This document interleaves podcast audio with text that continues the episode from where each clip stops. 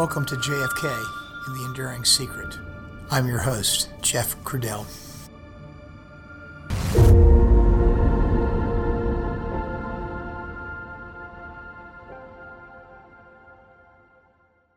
Hello, everyone, and welcome back to the podcast. Today, we pivot to that period right after the president expired, that solemn but chaotic collection of events that occurred at Parkland Hospital right after silence began in Trauma Room 1.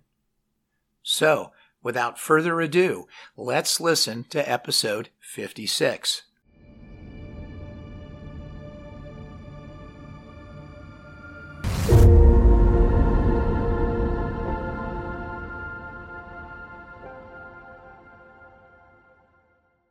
Pray, pray, pray for him. Those were the words of Cardinal Cushing, the priest who was closest to President Kennedy. Those were the words that the aging cardinal would send out from Boston to each of the parishes that made up the archdiocese. Even though he was a cardinal, he was still a mere mortal. And so he had not yet learned what had already happened. The president was dead. It would soon be known to all. From the very moment that the president's car arrived in Parkland, all of the players that were already involved, including the Secret Service agents and others who had seen what had occurred at that moment in Dealey Plaza, well, they knew that the end had already come, or, if not yet, that it was near. In Boston, Cardinal Cushing would enter his private chapel accompanied by a chosen few and beg God to save the president's life. But God already had bigger things in store for John Fitzgerald Kennedy. It was true that Father Oscar Huber was to give the last rites and perhaps be the more recognizable of the priests in this passion play. But there were two priests that day that went to Parkland and the first priest to receive a communication was Father James N. Thompson. He'd been sitting in the recreation room at Holy Trinity's rectory and heard the UPI bulletins about the president's shooting. It was alarming to say the least. By 1245, Secret Service Agent Clint Hill and Secret Service Agent Ready knew that there was a need to call a priest. And in those chaotic moments that were unfolding Agent Ready would determine the closest parish to the hospital and place a call to Father Thompson. Both Father Thompson and Father Huber climbed into the car together and they took the short ride to the hospital from where they were located. These two parish priests never had they done something so spectacular as to give Mass for a president or a major dignitary. But now they were being called as agents of God to play their part that day. They wondered, particularly given the circumstances, if they would need some form of help to navigate what surely would be an intense security circumstance at the hospital. They knew what they had been called for. The president was in critical condition and was perhaps even dying. In the world of Christianity and Catholicism, last rites are a final and very sacred sacrament. In Christianity, the last rites, also known as the commendation of the dying, are the last prayers and ministrations given to an individual of the faith, and they are done, when possible, shortly before death. Last rites cannot be performed on someone who has already died. Extreme unction, or final anointing, is the name given to the anointing of the sick when received during last rites. Hospital emergency rooms are filled with a paradoxical theological question of when life ends when a catastrophic event occurs. And why is that important, you say, in this story? You see, at the moment life ends, this part of a priest's role ends too.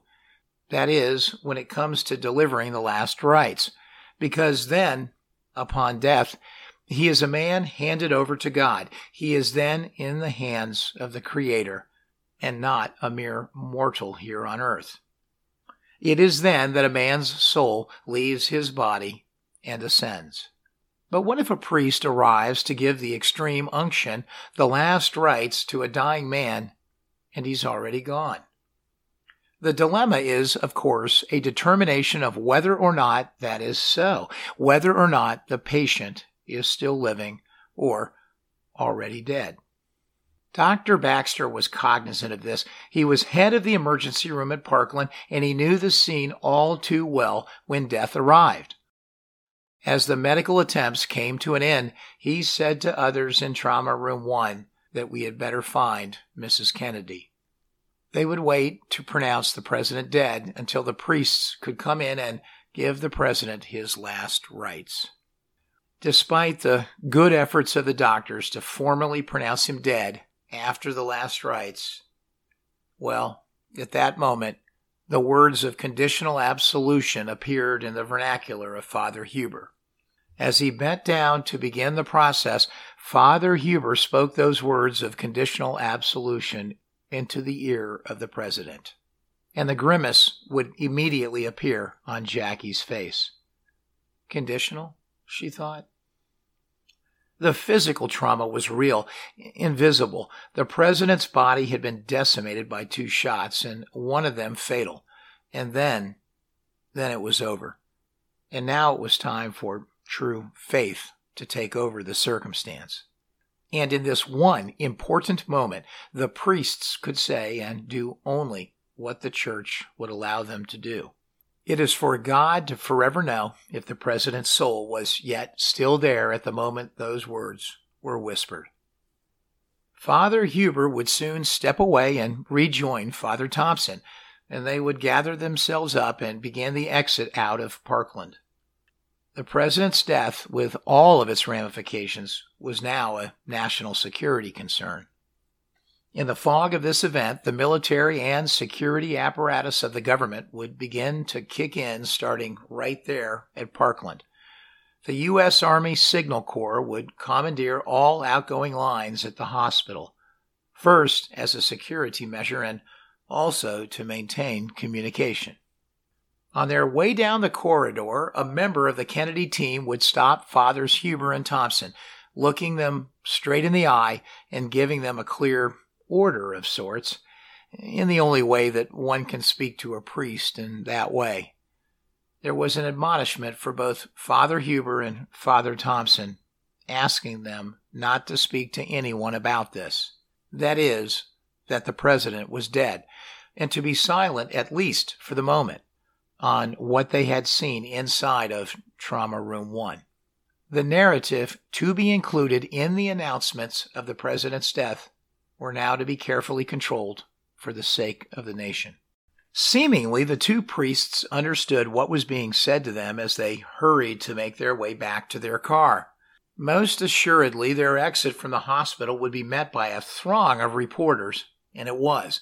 Hugh Sidey, the tenacious reporter who was Times White House correspondent, was right there waiting to apply his tenacious style. And he did. He would call the proximate question to the mortal men of God who were now exiting the play. Is the president dead? he would ask. Father Huber would turn and answer the question, only moments after having received instructions from the president's cadre, instructions to avoid the temptation. But he could not, and he would answer Hugh Sidey very plainly and very clearly. Oh, yes, he's dead all right.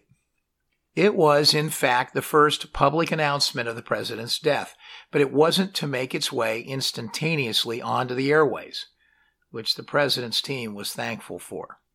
Already by this time, the inevitable and the practical were beginning. Dr. Jenkins, trapped for a moment in Trauma Room 1 as Jackie laid final kisses on the president's body and exchanged rings with the president, had a bird's eye view as Father Huber administered last rites and prayed with Jackie.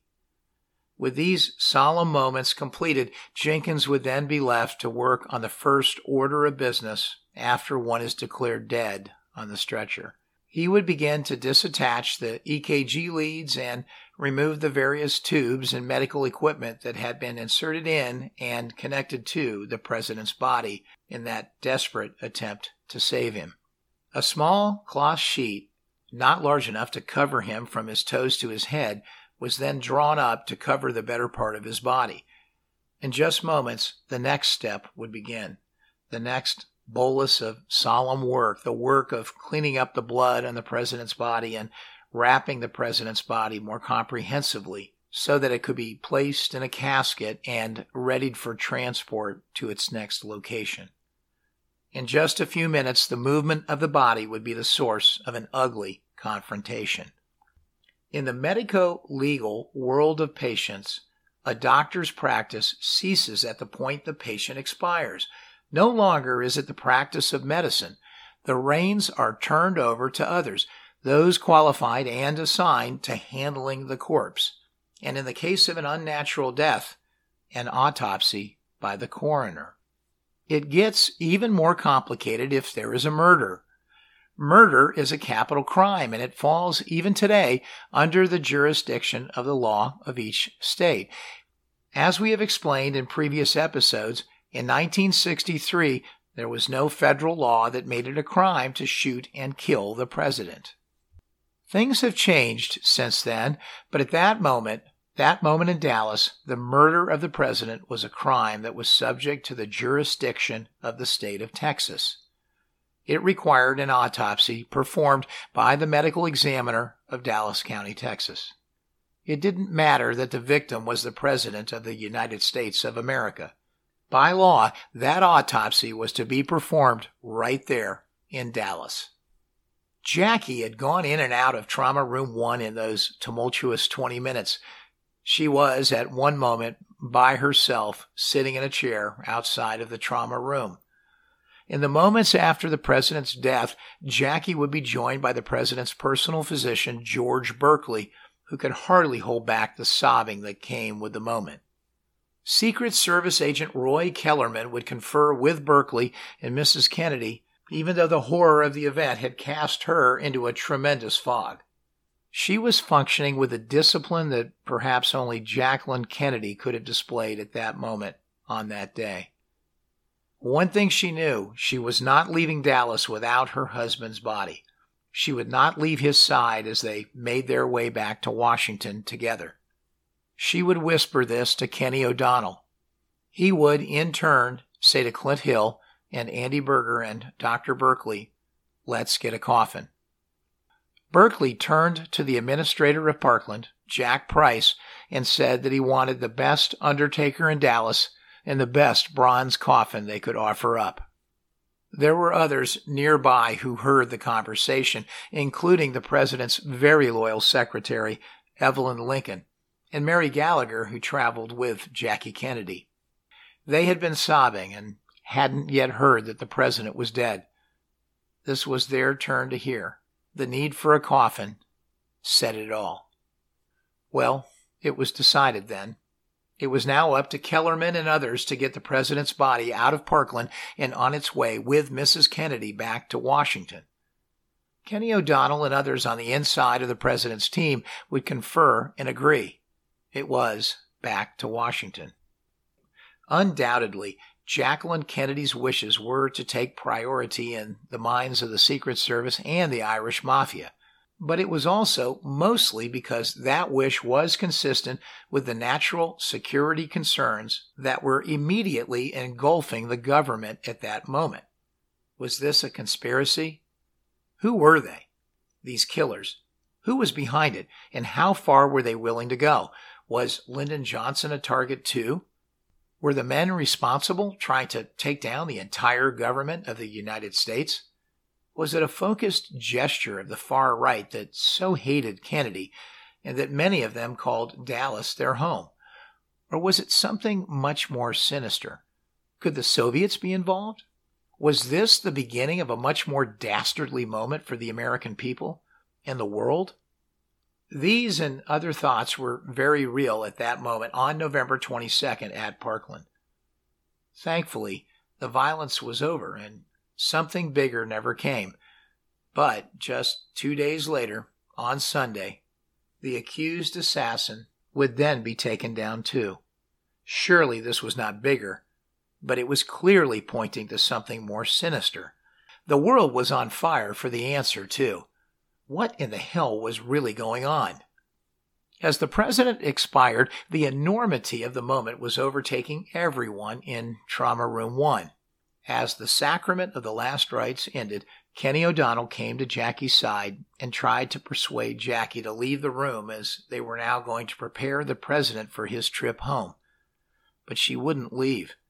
She was staying with John Fitzgerald Kennedy for the rest of the journey. Vice President Johnson, after the arrival of his car at Parkland, had been ushered quickly past Trauma Room 1 down the hall where he was to wait for about the next 20 minutes with very little information on what exactly was happening with the president and exactly what condition the president was in. Eventually, Kenny Donnell would emerge in the room that the president occupied and he would look at Johnson and say, Mr. President, we need to get you back to Washington. It was Kenny O'Donnell's way of saying to Johnson that President Kennedy had expired. He would solemnly add as a punctuation, He's gone. Johnson then asked about Jackie, and O'Donnell at that very moment would also tell Johnson that Jackie was not going back to Washington without having the president's body with her. Regardless, he advised Johnson that he should get going. Before they left, Lady Bird would approach Jackie, and among all the things that would happen in that intimate moment, Lady Bird asked Jackie if she wanted to change out of the blood stained dress that she was now in. And it was at this moment that Jacqueline Kennedy would, for the first time, utter the words, No, I want the world to see what they have done to Jack. It would not be the last time she would be asked that and say that on her way back to Washington. Johnson, still in a whirlwind of thought, knew that there was a possibility of a conspiracy and asked if the announcement of the president's death could be withheld until he himself was on his way back to Love Field. His staff knew that the conspiracy question was real at that moment and the depth of the attack was not yet known. It was wise to comply, and Johnson would quickly begin his dash back to Air Force One.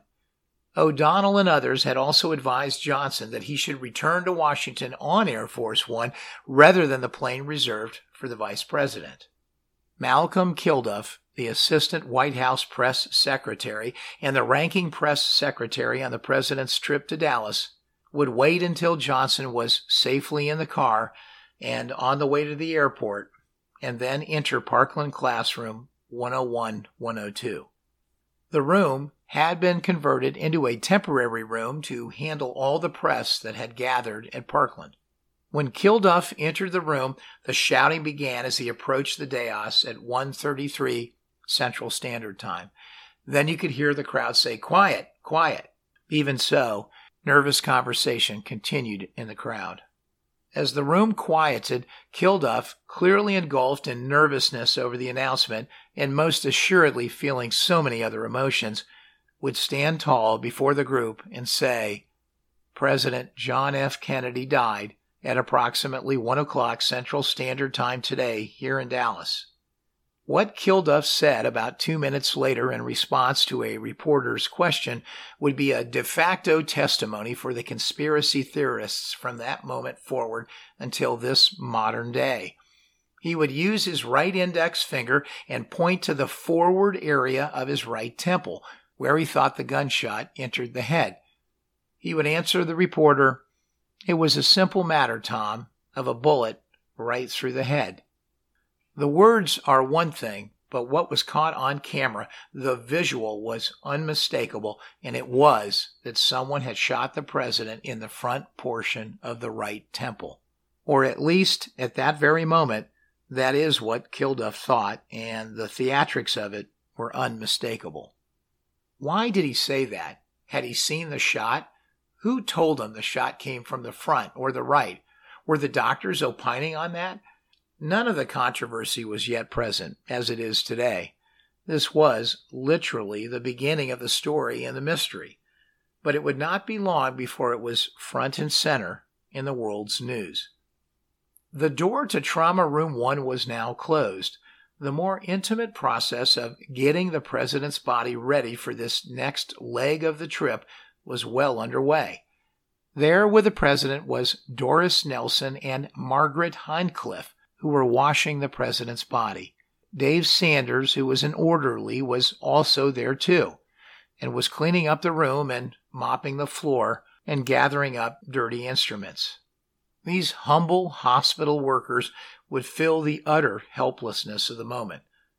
They would try to comfort Jackie Kennedy by offering her a glass of water or a cup of coffee or a place to sit down as she lingered there in the room while they performed their tasks. She politely declined. In a matter of a few more minutes, the president's body would be ready to go. While Agent Ready would be calling the priest, Clint Hill would be tasked with another grisly matter finding a casket. At the moment Mrs. Kennedy uttered that she was not leaving without her husband's body going with her, she whispered that into Kenny O'Donnell's ear. And at that moment, O'Donnell leaned over and said to Clint Hill, Andy Berger, and Dr. Burkley, who were all there, Let's get a coffin. Dr. Burkley looked at Jack Price, the Parkland administrator, and said, I want the best undertaker in Dallas and the best bronze coffin. For whatever reason, Price seemed to hesitate, and after a verbal exchange that still left Price asking detailed questions about what they wanted exactly, and aggravated Burkley had heard enough of Administrator Price's worldly questions and hedging, and he growled back at Price's final question about what type of casket he should ask for, saying directly to him, I don't give a damn, just get one. Steve Landregan passed by about this time and Clint Hill grabbed his arm, saying, We have to get a casket. They would quickly track down and call a nearby funeral home, but they would have to go through an ordeal first to find a telephone line out of the hospital that was functional and could overcome the paralysis that occurred when the circuits began to overload at Southwest Bell. After going to social services and getting the number for the nearest funeral home, they would then run from room to room searching for a telephone that actually had a dial tone, one they could get through on a line. Landregan finally found one. They then called the O'Neal Funeral Home in Oaklawn, run by proprietor Vernon O'Neal. O'Neal also ran an ambulance service in Dallas. Inside the funeral home, the phone rang about 1246 Central Standard Time, which was only about 16 minutes after the president was shot and just a few minutes after the presidential limousine had arrived at Parkland. Vernon O'Neal answered, and he would hear a voice on the other end with a strained sense of urgency. Agent Hill would quickly explain that they would need the best casket he had at the funeral home and it would need to be transported to the hospital as soon as possible. O'Neal was an entrepreneur of sorts, if there is such a thing in the undertaking business. He had seven radio equipped hearses and a central dispatcher. All the hearses were white, and for that reason they did double duty. O'Neal was of the opinion that death shouldn't be a depressing thing, so the white hearses promoted that. And for the entrepreneur in him, well, they also allowed his business to turn a small red sign on in the window of those hearses and convert them from a hearse carrying the remains of a loved one to a vehicle carrying a living person to a hospital. His ambulance contract covered the eastern portion of the city, and it was a nice concession to have. He had the contract to transport patients east of the Trinity River. It was a busy funeral home and an even busier ambulance transport business. O'Neal had been listening to the police radios and he would ask only one question of Clint Hill Is this for the President? Hill answered back, It's for the President of the United States. O'Neal got to work immediately, pulling his top casket off the showroom floor. Only he had the good luck of having 17 of his 18 employees out to lunch that day at the time of the call. Just he and his dispatcher were left to mind the store, so to speak, as the rest of the crew was off. The casket he chose was of the highest quality, and it weighed more than two men themselves could handle, so he waited for a third. and one shortly arrived back from lunch. Together, they would all load the behemoth of a casket into his brand new Cadillac hearse. The casket was solid bronze and it was top of the line, having its own name, the Britannia, and it was manufactured by the Elgin Casket Company. It was double walled and it could be hermetically sealed, and it weighed close to 800 pounds, empty.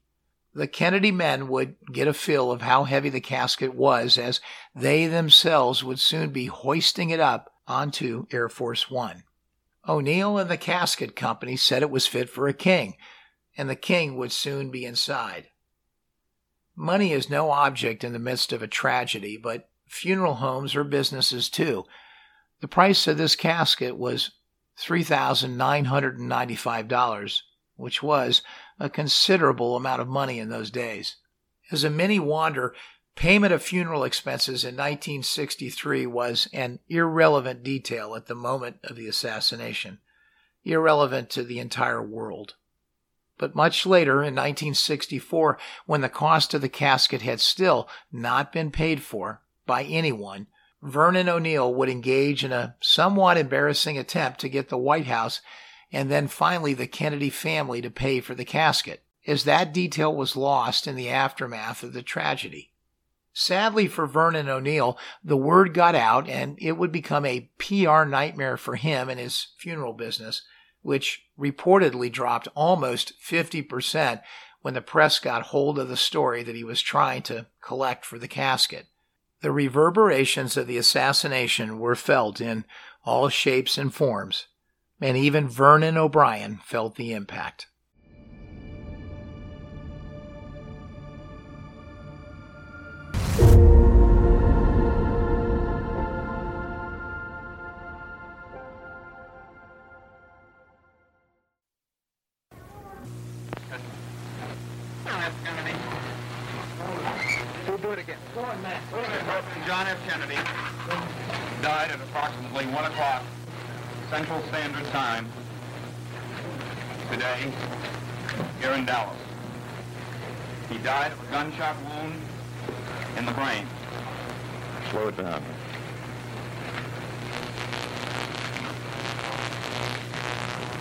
I have no other details regarding the assassination of the president.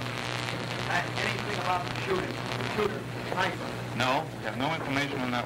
Was Mrs. Kennedy hit? Mrs. Kennedy was not hit. Was Connolly hit? Uh, Governor Connolly was hit. Was Vice President Johnson hit? The vice president was not hit. Has the Vice Uh, President taken a roll? Uh, no. Can we see him? Uh, he has left. We're heading out. Where can we find I'm sorry, for reasons of uh, security, I cannot discuss the whereabouts or travel plans of the vice president. What's Connolly's condition? Uh, I understand that uh, Governor Connolly's condition uh, is satisfactory. He was shot twice, once apparently in the side and once in the wrist. Which one? Which leg? I'm sorry, Bob, I don't know. You say How many times was President? The president was shot once Where is Mrs. in the head. Uh, Mrs. Kennedy will be returning to uh, Washington. Mac, what's President I'm so, I, Was he dead on arrival here? no, he was not. Mac, what? No, he did not. He did not lose consciousness? No, he did not regain consciousness. Mac, where's Mrs. Kennedy going? Mrs. Kennedy will return to Washington. Yes. With her Uh, just friends who are on the trip. I Anything on swearing in? get into individuals. No. When will the new I beg your pardon. when will the new president be sworn in? As soon as possible. Where and when that will be, I cannot tell you. Will we be notified so we can be present? You will be noti- notified. Where It may not. Uh, it may not be in a place where you can be present. However, the the the details I'll make available to you. This is the old stick you're talking about, Mac? Uh, where should we repair to? Where should we go? Uh, I would suggest that you stay right here. Any further information, uh, I will either come up and give you myself, or I'll have Mr. Hawks come up and give you. Mac, can we have a doctor? What's his name? killed up. Uh, Dr. Burkley told me it's, it's a, a simple matter, Tom, of, uh, of a bullet right through the head.